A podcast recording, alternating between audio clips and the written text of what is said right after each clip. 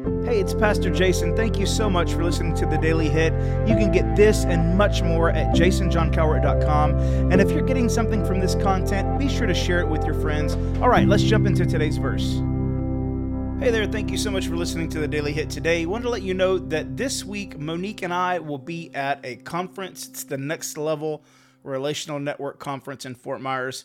And so um, rather than doing some verses this week, I thought what we would do is kind of kick it old school and bring back some some of the stuff that I did on this podcast. Gosh, maybe like six years ago. So uh, anyway, I hope you enjoy it. Jeremiah 29 11, it's the official verse of graduation. Even though it's used all the time, it's still a great verse. Here's what it says in the ESV for I know the plans I have for you, says the Lord. They are plans for good and not for disaster, to give you a future and a hope. Well, to me, it's one of the most encouraging verses in the entire Bible. It's faith and hope to me. Think of it more than just the encouragement that God has plans for us now. God had a plan for me long before that. Have you ever gotten to the car with your spouse or a friend to go get something to eat and you sit in the car and say, okay, where do you want to eat? Now, there's definitely something fun about the spontaneity of that moment, but have you ever had dinner plans where everything was well thought out? You knew where you were going, you dressed up for it. It wasn't your run of the mill chain down the street, but a special meal, a special dinner. You approach those two very differently. One is a plan designed in the heat of the moment, the other is a plan that creates excitement for the moment when it comes to pass. Now, the second one, that's how God planned us. It wasn't a spur of the moment thing. Oh, oh, there's Jason. Let, let's figure out something for him to do, y'all. No, God thought about my life. He carefully designed my steps. God had a plan for me before He said, Let there be light. And that means a lot.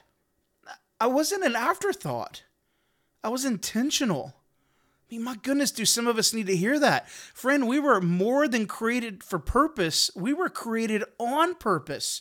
God, the one who created the entire universe, wanted us. That means a lot. What's more is that it means He had faith in me from the beginning.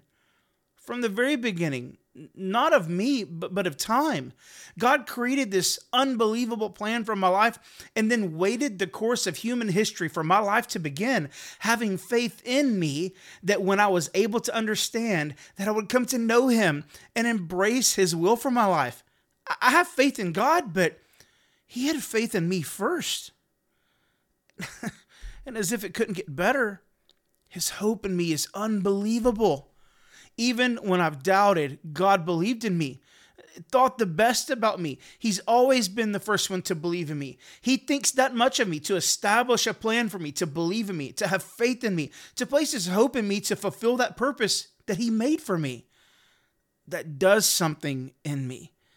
It gives me faith in him and in his plan. It it gives me hope that even when things aren't the best, that He has me and He'll see me through. It gives me hope in His ability and faith that He will see what He began in me through to completion. And talk about being encouraged.